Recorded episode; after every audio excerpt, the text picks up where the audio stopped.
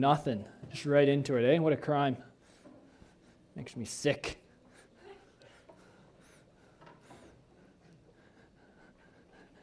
Go back, back, back, back, back, back, back, back, back. If you didn't know, we did this once before earlier this morning. Hey, good to see you guys. Man, it is good to be back together, eh? We were talking about this before, and uh, um, we were just talking about like the idea of being back together and just how awesome it's going to be. And I'll be honest, in my head, I was like, eh, it'll be fine. But that face out there, the faces out there. But let me tell you, I've changed my opinion. It is awesome. It actually this morning has like invigorated me. Just like it's like a someone pumping fresh air into your body. I feel like just this morning, as everyone was coming in, the doors are wide open, and we get to have fellowship with each other. It's been great. Uh, so I hope you guys feel the same. If you're not, if you're at home and you've thought, ah, I don't want to come, you got to come. You got to come and join us because it is great. Um, it's, it's, something I don't even know. It's just something special about being together in fellow believers. It's, I can't really put a pinpoint on it, but it just feels good. Feels right. So hey, just before we get in this morning, uh, there's a couple things we want to go over. First of all, um, tonight at 7 p.m. we've got uh, church prayer. So we're meeting here church prayer, have a small little Devo, and spend the rest of the time uh, praying for each other, praying for our world, our government, praying for our church, praying for just things going on around us corporately together. We uh, have some prayer at 7 o'clock tonight. And then, other than that, all the regular things are going on. Monday morning, uh, there's ladies' prayer at 6 a.m. via Zoom. Uh, so you can find your email for that Zoom link. Tuesday morning at 7 a.m., we've got men's prayer down here for an hour. And then uh, Wednesday night, actually, we've still got Walk Through the Bible. We're going through the book of Galatians, which I'm looking forward to because we've actually got Lyle leading us uh, this week in the book of Galatians. So I'm super excited to come see what he's, uh, what he's got for us through Galatians. I'm, I'm thankful to get away from our, I mean, uh, it's going to be a, fresh, a breath of fresh air to get away from our, uh, I mean, we'll see how it goes. So Wednesday night, walk through the Bible, 7 o'clock here. Uh, and then actually, I want to call up uh, Eli. Eli, if you don't know, Eli's our Young Life area director. What we call you Young Life advisor, Young Life guy on the coast, Young Life staff member. And he's got a, uh, well, I'll let him tell you. He's got a little event coming up he wants to plug. Oops. hey guys, um, everyone online too. Um, yeah, so I'm Eli. I'm the staff guy for Young Life here on the coast. Um, we've been doing Young Life the last few months uh, through COVID. We've been doing it all online. Um, it's been a little bit different, but still going and making connections with kids, um, hanging out with them online. Um, and yeah, next Monday, June 15th, uh, so not tomorrow, um, we have a uh, huge um, fundraiser in the lower mainland. So, me, uh, Will, and Pastor Matt, we're going to be golfing 100 holes each of golf. Um, it takes about 10 ish hours to crush that. Um, but we will, and we'll be sore, but it'll be awesome. So we're all raising 100. Bu- um, the goal is to raise 10,000 bucks. We're all golfing 100 holes. Um, it's gonna be sweet and really tiring, but it's gonna be worth it. Um, yeah, so that's in Surrey next uh, Monday, and yeah, the goal is 10,000. Um, we've got some Facebook posts up um, on the CTK page.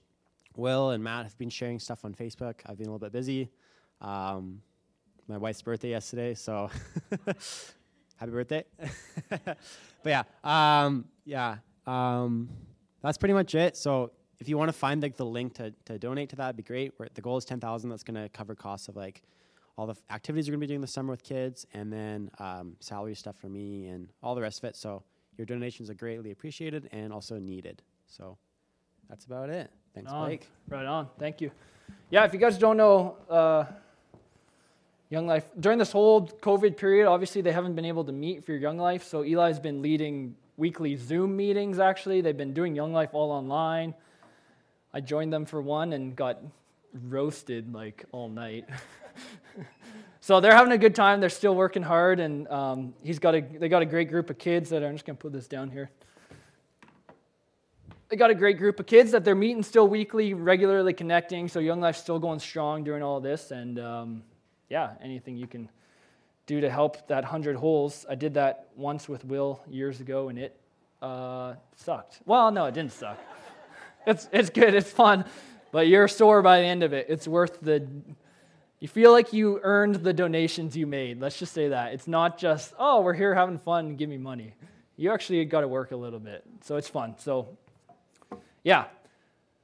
Let's get into the book of James this morning. First, let's look at Hebrews. Hebrews 5 11, 14 says, About this we have much to say, and it is hard to explain, since you have become dull of hearing. For though by this time you ought to be teachers, you need someone to teach you again the basic principles of the oracles of God. You need milk, not solid food. For everyone who lives on milk is unskilled in the word of righteousness, since he is a child.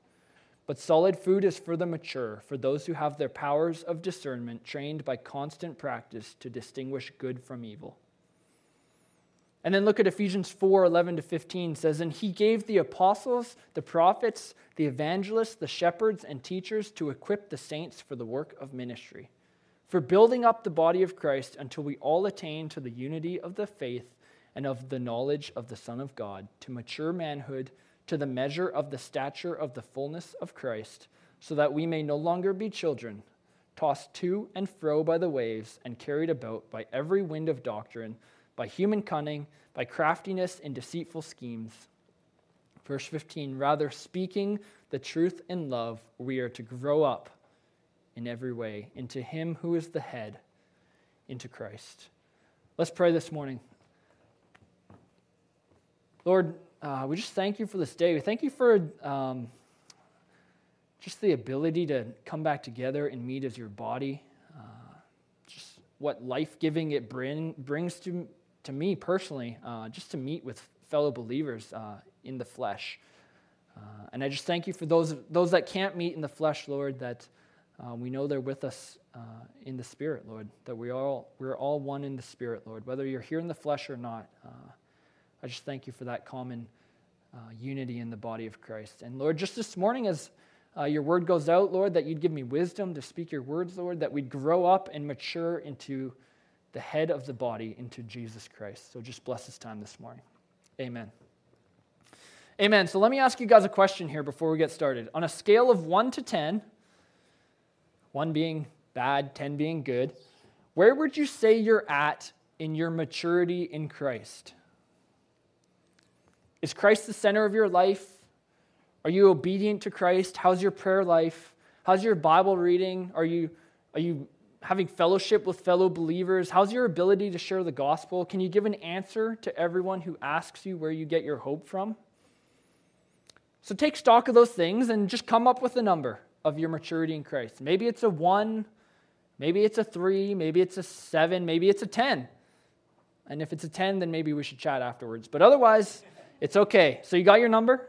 You got your number? I don't need to know it. Just, just get a number in your head. It's not rocket science. Just get a number in there.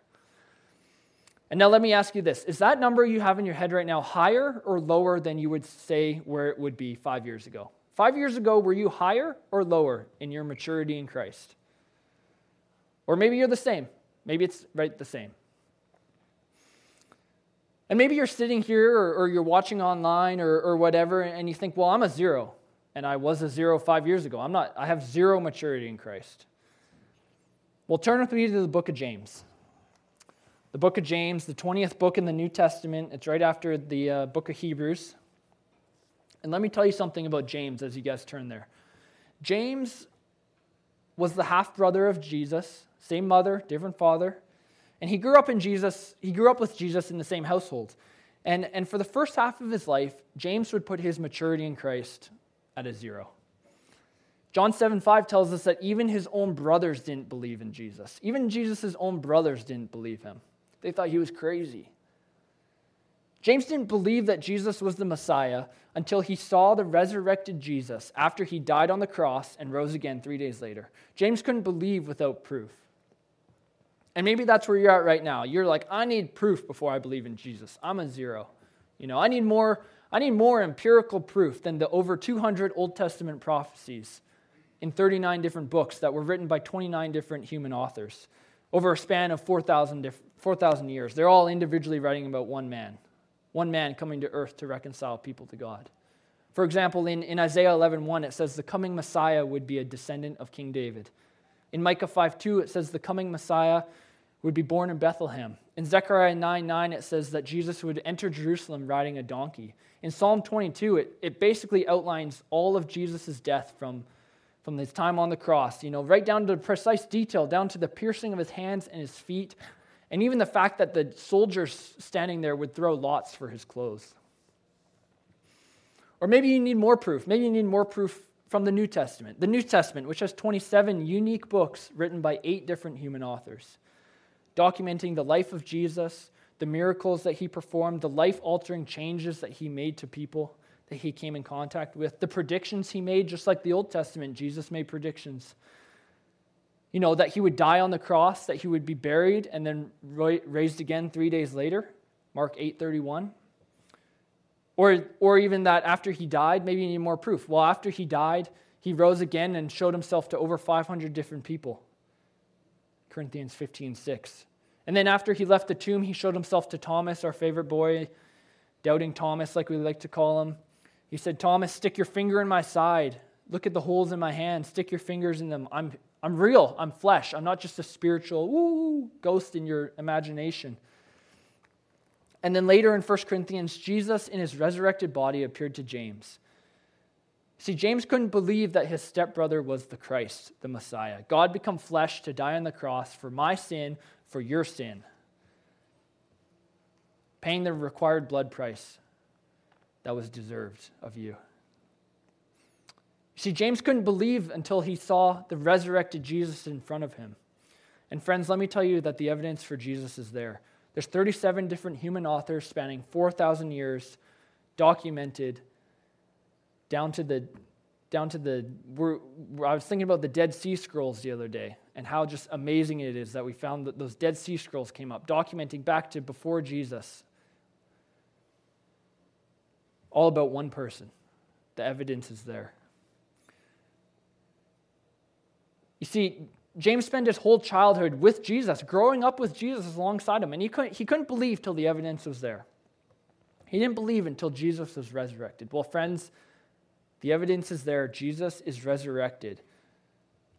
He's resurrected in front of you, waiting for you to come to him. The reason you're at a zero, maybe, on your number is not because there's no evidence for Christ. And so you might say, well, Blake, you don't understand. Yeah, I believe that Christ is real or whatever, but you don't understand that the things that have, I've done, the things that have happened to me, you know, you just don't understand. I've done some terrible things. Let me tell you about a guy named Paul. Paul was on his way to Damascus. Paul was a guy who uh, sought to imprison and kill Christians. And while Paul was on his way to Damascus to search out Christians, Jesus gave him a smack on the head and said, No, Paul, I've got different plans for you, actually. So Paul got up, stumbled his way to Damascus, where he put his trust in Jesus. And in a split second, he went from a man who was seeking to, to destroy and kill Christians to a man who's arguably the greatest evangelist on earth that we've ever seen. And let me tell you that knowing Christ and putting my trust in him has been the best, best decision for, in my life. But for many of us, that's where that ends, right? We put our trust in Him, we believe in Him, and we go, okay, I'll follow you, Jesus. I'll see you in 50 years on my deathbed. Did you know that there's many people who don't like the book of James? Uh, you know, they think it's in direct conflict with the message that Paul was preaching, the message Paul preached about the, the idea of grace. Luther famously said that James was an epistle of straw. How about that for an old timey saying? We don't say that anymore. We should bring that back. He didn't think that James expressed the true nature of the gospel of Jesus Christ. You see, James was in leadership in the church of Jerusalem. And in, in that early church, there was a lot of drama going on. And that doesn't happen in church nowadays, does it? There was a lot of drama. It was a time of transition for the Jewish people from, from living under the law their whole life to now they're living under grace. And this, this new idea of grace. And it, it just was causing conflict in their church. Uh, you know, during the shift, there was issues. There was there was people experiencing trials and temptations and, and not knowing what to do with that. There was people who were talking the talk, but they weren't able to walk the walk. There was people opening their mouth, kind of like what I'm doing, just bleh, just saying whatever comes out of it. You know, there's coveting. There's rich people just continuing to acquire wealth and, and keep the little man down and just being greedy. And I thought about that. I thought, man, that is not like our world at all today. Might be a little bit. But James recognized this as one, one big issue, one main issue. And the issue wasn't all those things that was going on. Those were just the symptoms of, of the main issue. The main issue was that it all boiled down to one thing, and that was the lack of spiritual maturity in the church. And I actually think that's the biggest issue that we, biggest problem we probably have in church nowadays is spiritual immaturity, staying a, an infant in Christ, being fed milk over and over and over, and there's no growth. There's no growth in the church. You know, Satan loves a, a Christian who does his weekly Sunday, two hour, actually one hour now, uh, Sunday church gathering. You know, you show up, you shake some hands, you flash a grin, you try and stay off, try and hide Facebook from the preacher as he's doing his introduction. And uh, yeah, I'm still in the intro. Just hold off on the Facebook for a second. And, uh, you know, and then you walk out the doors and you leave and you just say, okay, perfect. I'm good. Jesus, you stay in these four walls and I'll see you next week. It's been good. They have, they have one camp in, in, the, in the world of Jesus and one foot in the camp of Jesus, one foot in the, in the camp of the world. Double minded, lukewarm. And so Jesus, uh, James recognized this. James recognized this in the church, in the church that he was leading at that time. He recognized a lack of spiritual maturity. And how easy it is to put on cruise control, right? It's so easy to get in cruise control and just settle into your life. And you get comfortable. And you kind of like it where you are. And you're little hidey hole, especially COVID, right? No one's left. They kind of build your little nest and you kind of hide in there. And you kind of, you never share your faith. You never read your Bible. You never pray. You don't have fellowship with other believers. You, you claim Christ is at the center of your life, but is he really? And James recognized this going on in the church of Jerusalem. The issues that were coming up were the symptoms of an underlying greater issue. And in this epistle, uh, James just tries to give these people a shock, a little just zap to wake them up and keep them going. Teach them how a mature Christian should be living. You see, these Christians that James is talking to here, they were kind of like a dead battery. Anyone here of a dead battery in their car before? Processing, processing. Those two at the you two at the back. Yeah, you've had a dead battery? You in TV land, have you had a dead battery? Talk to me. I can't hear you. Yes, we've all had a dead battery in our car, right? Yes, no, maybe so. But these Christians were like a dead battery. You know when you come out to your car and you go to start your car, it's like click, click, click, click, click, click, and you're just, oh, it's the worst. And you get out and you think you know what you're doing. You lift your hood up and you're like, yeah, that's a battery. That's an engine. Uh, must be dead. And so you're looking around and there's cars driving by and you're just like, oh, people are driving by. Hey, it's good to be driving. Sucks to be you. See ya. Right? And you're like, you're like, oh, come on. You sit there and wait and you're like, what do I do? Do I call a friend? Or, or maybe when you come out of the grocery store or something and you leave your lights on and you're just like in the middle of nowhere. You're like, what do I do? Do I phone a friend to come give me a jump? Do I got to do that awkward? I don't know if you guys have ever done this where you have Actually, I've done this where I didn't have jumper cables, even myself. And I have to be like, hey, do you have jumper cables so that you can uh, give me a jump? Not only do I need a jump, I don't even have my own jumper cables. It's like, what a, what a loser. So they eventually you get a shock, right? They give you a they give you a, a, shock from their battery and they they get you going again and boom, you're back in business, you're driving down the road and you're going places and you get that jump start from another from another person. And so that's why I'm calling this series, as we go through the book of James here. Um, every time I come up, we're calling this series Jumpstarting Your Journey, Jumpstarting Your Jesus Journey with James. Let's get it right. Jumpstarting Your Jesus Journey with James. And so in this book, James walks through practical ways, just practical ways that you can measure your spiritual growth and marks of a mature Christian. You see, we want to be men and women that are seeking after God daily, that are daily growing in Christ, that are mature men and women that aren't tossed to and fro by every passing wave that comes by. So let's jumpstart our Jesus journey with James in verse 1. We're going to say that a lot today. And the first mark of a mature Christian we see in the book of James is the ability to turn trials into triumphs. That's what we're going to talk about today. How to turn your trials into triumphs. A mature Christian sees trials and turns them into triumphs. And James is awesome because he's basically made my life super duper easy. He's just made a clear outline for me to follow. I don't have to do any work. And so we're going to look at four ways today, four ways that you can turn your trials into triumphs. Those four ways are you count, you know, you let, and you ask. The four ways count, know, let, ask. So remember those four things because I'm going to test you. And oh, you're in trouble if you forget. So let's read verse 1 of James chapter 1. It says, James, a servant of God and of the Lord Jesus Christ, to the 12 tribes in the dispersion, greetings. Count it all joy, my brothers, when you meet trials of various kinds. So count it all joy when you meet trials of various kinds. Not if you meet trials, not maybe you'll meet trials, not you might meet trials. You know, trials might happen. He says, when you meet trials of various kinds. I love what Wiersbe says. He says, We are God's scattered people, not God's sheltered people. In this world, you will have trouble. You see, God doesn't live by the direct principle of retribution. Just because you think you're a good person, you know, you pay your taxes and you use your turn signal, man, 90% of the time, that doesn't mean you get a free pass in this life of ease and relaxation. In fact, James even tells us actually be expecting it. And not only expect it, but count it all joy. You see, the first way a mature Christian turns trials into triumphs they count. To count means to add up, to take stock, to monitor, uh, to put value on. Let me ask you a question What do you value more? Do you value comfort or do you value character? Do you value your life of cushiness or do you value a life of Christ? Count what is important to you, is what James tells us. Count. For some of you, that might be a a full time job to count what's important to you. You know, who here has trials in their life? Anyone?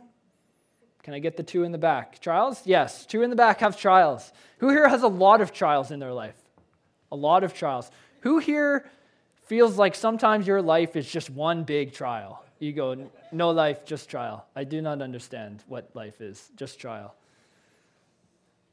And so here we're told to evaluate your trials in light of what God is doing for you. You see, when you become a Christian, you need to take stock of what is important to you. When you become a Christian, the Holy Spirit begins to refine you. And as you mature towards being perfect and complete like Christ, you need to count. And when it comes to trials, you're told to count it all as joy. Big trials, little trials, red trials, blue trials. Why? Why? Verse 3 for you know that the testing of your faith produces steadfastness. How do we turn trials into triumphs? Number one, we count. Number two, we know. For you know that the testing of your faith produces steadfastness. Know and have an understanding mind. A mature Christian is busy, very busy, counting all of his or her trials as various kinds of joy because they know that the testing of their faith produces steadfastness. And I find that very interesting, actually, because if you'd asked me this uh, even like three or four, maybe even two or three days ago, that's spoiler alert, I left this prep a little bit late. If you just asked me two or three or four days ago uh, what trials would lead to, I would think that would have, I probably would have said faith. It leads to more faith because, you know, when you have trials, you realize God's helpful and you get more faith, right? Something I don't know. Yeah, sure, that sounds good. But here actually we see that when you're tested in trials, it doesn't produce faith, it actually produces steadfastness. Romans 10:17 tells us that faith comes by hearing and hearing by the word of God. So we hear the word, we understand the word. You guys remember that that five-finger grip we have on the word that our fearless leader taught us? What is it? You hear, you read, you study, you memorize and you meditate on the Word. And from the Word of God, faith is built in us with the help of the Holy Spirit. And God tests us to bring out the best of us. You need to know and understand, fellow mature Christians, that the testing and the trials that are coming, that have come, and that will come, are used to help you mature. They're used to help you test your faith, which leads to steadfastness. You know, what's the first thing that a child asks when you go on a road trip? What's the first thing? Are we there yet? Nailed it. What's the second thing? I'm bored. What's that? Gotta pee? Gotta pee. What's the third thing? Are we there yet? You know, children are impatient. In Romans 5, Paul tells us that we are to glory in our tribulations because we know suffering produces perseverance, perseverance, character, and character, hope. Perseverance, steadfastness, patience, hope. I wish today I could give you a shot of steadfastness just from the words I'm saying right now, just directly pumped into you, right into the veins. But I can't. I can't, right? I, what I say today is not going to give you steadfastness. These things come by trial and by testing. And, and as God allows trials and testing into your life, He does it to show you His faithfulness. See, God, we need to be clear about this. God does not allow trials into your life in an effort to break you down. He doesn't do it to try and put you on the ground and kick you while you're down. He does it to build you up. He does it to show you the faith you have and also to show you His faithfulness He has for you. And so you see, as, as the Lord allows trials, though, we've got an enemy on the prowl behind that's looking to take those trials and use it to his advantage. He sees an opportunity to turn that trial and turn it into a temptation. Let me ask you another question. A lot of questions this morning. What tempts you? What tempts you? And this is like a bit of a bigger question than just saying what tempts you. Like, this is a genuine what tempts you inwardly in your life.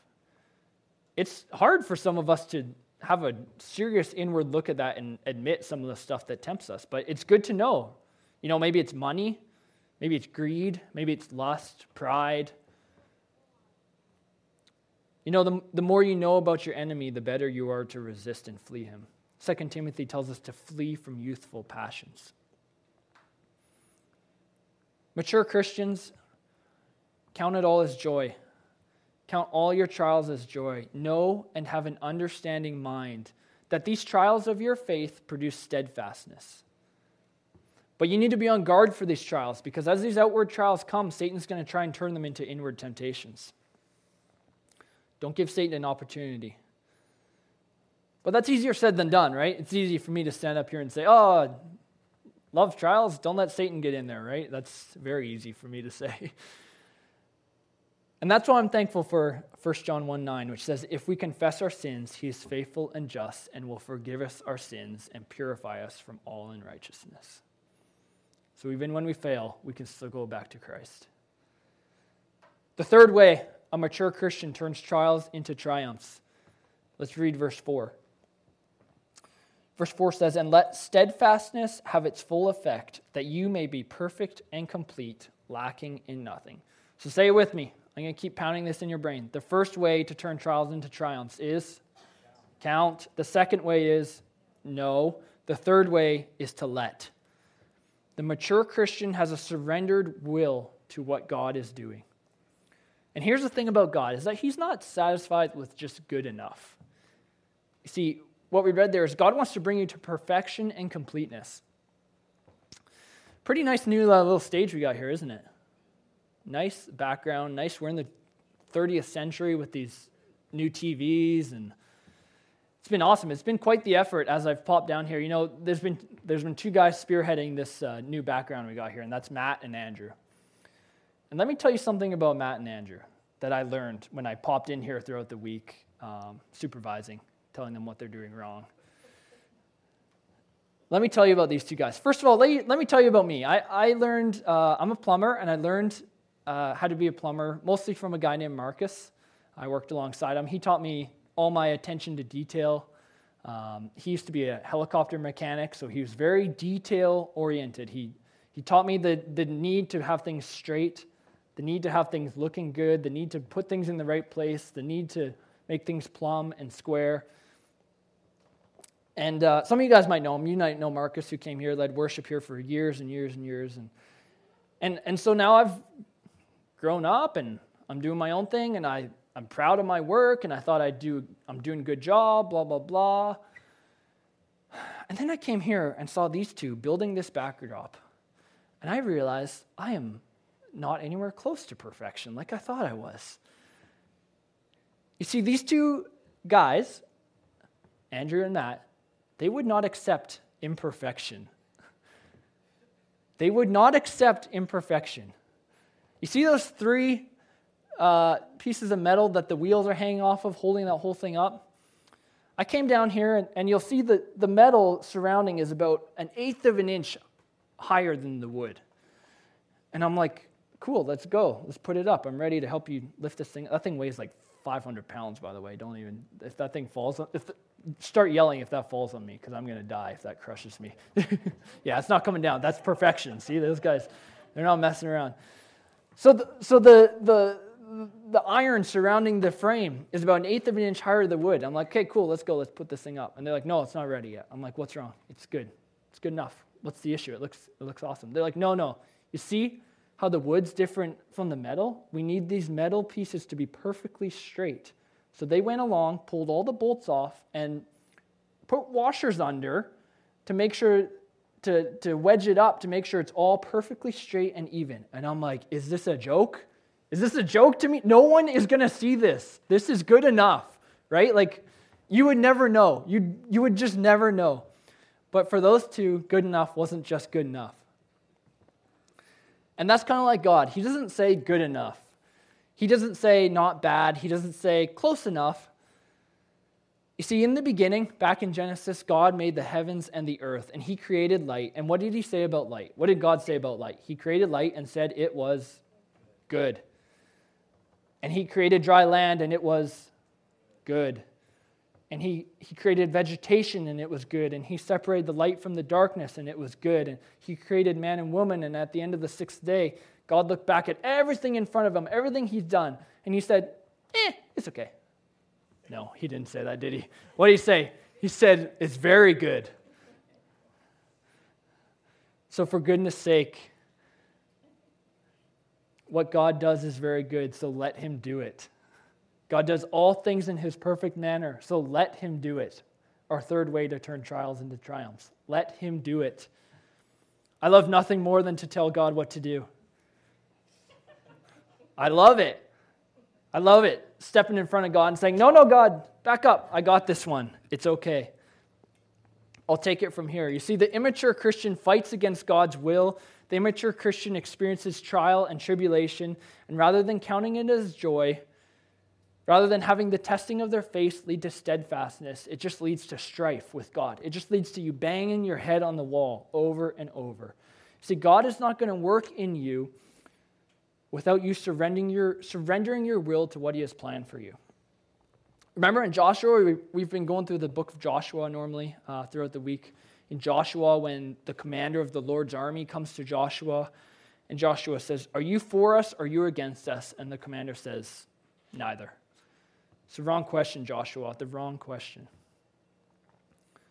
The right question is Are you with the Lord or not? And are you going to let Him bring the work He started in you to completion? Are you going to let steadfastness have its full effect, or are you going to fight what the Lord is trying to do in you? But how do I know? How do I know if I'm following God's will? How do I know if I'm fighting against what God is doing? How do I know? This is a common question that we ask, right? That as Christians, we say, Well, how do I know? How do I know what God's will is? How do I know if I'm letting Him do what He wants? And I'm going to blow your minds right here. So get ready. Put your seatbelts on. Just ask. Just ask. The fourth way the mature Christian overcomes trials and turns them into triumphs is ask. Verse 5 to 8, let's read. If any of you lacks wisdom, let him ask God, who gives generously to all without reproach, and it will be given him. But let him ask in faith with no doubting. For the one who doubts is like a wave of the sea that is driven and tossed by the wind. For that person must not suppose that he will receive anything from the Lord. He is a double minded man, unstable in all his ways. See, just ask. That's our fourth way. Just ask the Lord, and he gives generously to all without reproach. He's there waiting on the edge of his seat, anxiously, just waiting to give you what you ask for so that he can give you generously. And what a just profound idea. What a great relationship. Ask, and he'll give without reproach. That's awesome. But, but don't just ask for anything. Don't just go asking for anything. Ask for wisdom, James tell us, tells us. And, and I personally see that in my own life. The more that I mature in, in Christ, the more that I see the need to ask for wisdom. In my flesh, I often ask for, oh, Lord, take this pain away. Lord, stop this trial. You know, rather than stuff like, Lord, what's going on right now? Lord, what are you trying to teach me? Lord, how can this opportunity be used to help others, to help me mature to perfection and completeness? And how does this help me to spread your gospel? The mature Christian asks for wisdom. Father, be glorified. Lord, give me wisdom in this trial I'm going through. And when you ask, ask with faith, faith without doubting. The immature Christian is like a wave, a wave that one minute is up, one minute is down, tossed to and fro. One minute full of faith, next minute like a double minded man, doubting and unsure of God's faithfulness. And, and this can be tough, isn't it? Because we're people that like to have control. I like to have control. I like to get my hand on things and have control. You know, we're, we're people like, we give Satan an inch and he just takes a mile. Well, you don't actually think God can do that, do you? Are you really sure that this is what God wants you to do? Are you, are you really sure God has this planned for you? Tell you what, you better keep one foot in the world and one foot with Jesus, just in case this Jesus thing doesn't pan out for you. That's double mindedness, unstable. Ask the Lord what you want in faith with no doubting.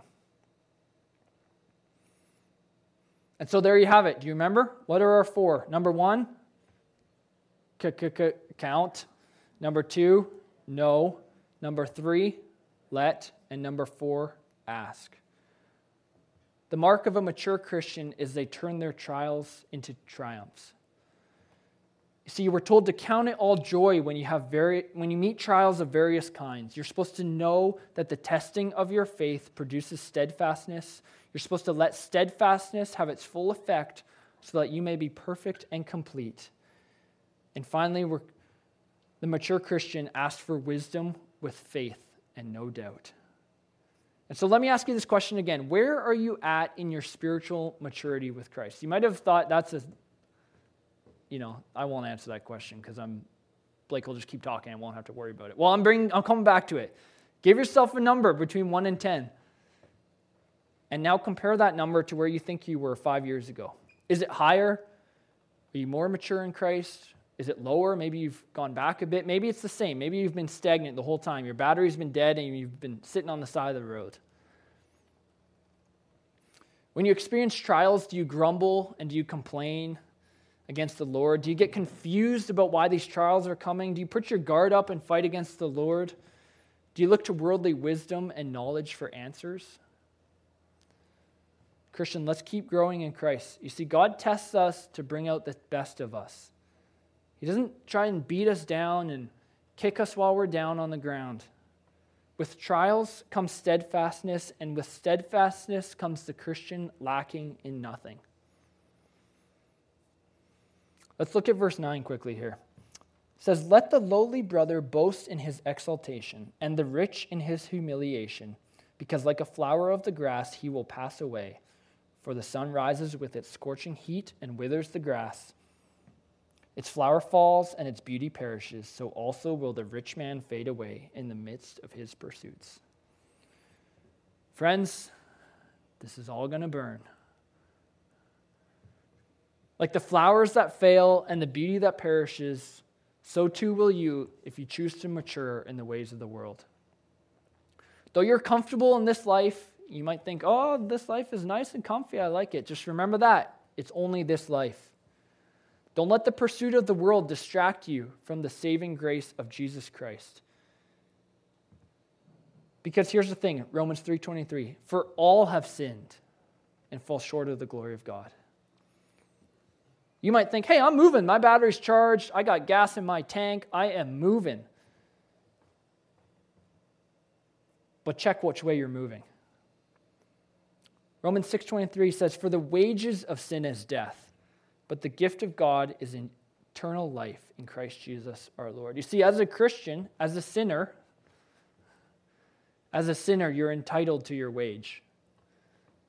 You're entitled to your wage. Well, guess what? That wage is death. So good luck.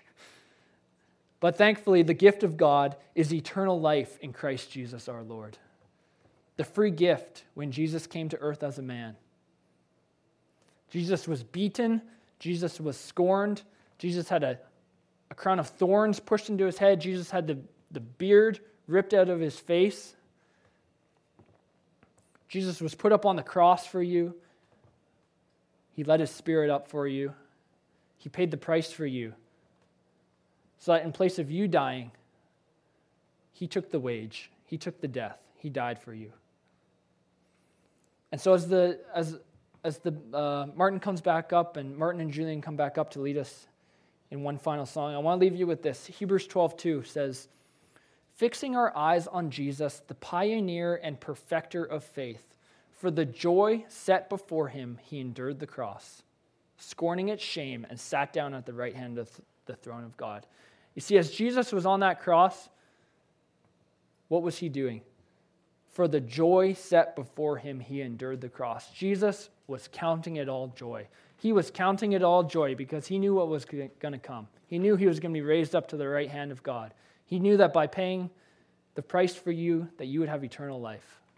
He counted it all as joy for you and for me. And so I want to encourage you this morning that maybe you're at a zero. Maybe you're at a zero in TV land. Maybe you're at a zero. You're sitting here. You, you just say, I don't, I don't know Jesus. But I want to know Jesus. Well, I'm going to encourage you to get to know him. All you got to do is confess with your mouth that Jesus is Lord and believe in your heart that God's raised him from the dead, and you will be saved. You're going to experience trials, you're going to experience temptations in this world. But know who your saving grace is. It's not the world, it's our Father in heaven, Jesus Christ. Let's pray this morning. Lord, we thank you. Uh, just for what you taught us today, Lord, that, uh, that you bring, you allow trials into our life, Lord, but you do it to build us up, God. Uh, you don't want to see any man fail, Lord. You want to show your faithfulness to us. You want to show your goodness to us, Lord. So I pray for wisdom this week, God, uh, as, I, as we leave this place, Lord, that you just give us all wisdom, Lord. Wisdom to see the trials, wisdom to understand that the trials uh, are for our good, Lord, that you don't give trials for our, for our bad. So, Lord, just thank you for this week, Lord. And if there's anyone out there, God, that, um, that just wants to know Jesus, Lord, I pray that they would just pray this right now, Lord. That I confess that I am a sinner, Lord. I confess that I need you, God. Lord, I want you to come into my heart. I want to repent from my sin. I want to Leave my sin in the past, Lord, for you've washed me whiter than blood. Uh, Jesus, fill me with the Spirit. Lord, I offer my life to you this morning, God. I just thank you for that, Lord. Just thank you. Amen. So let's have one more song.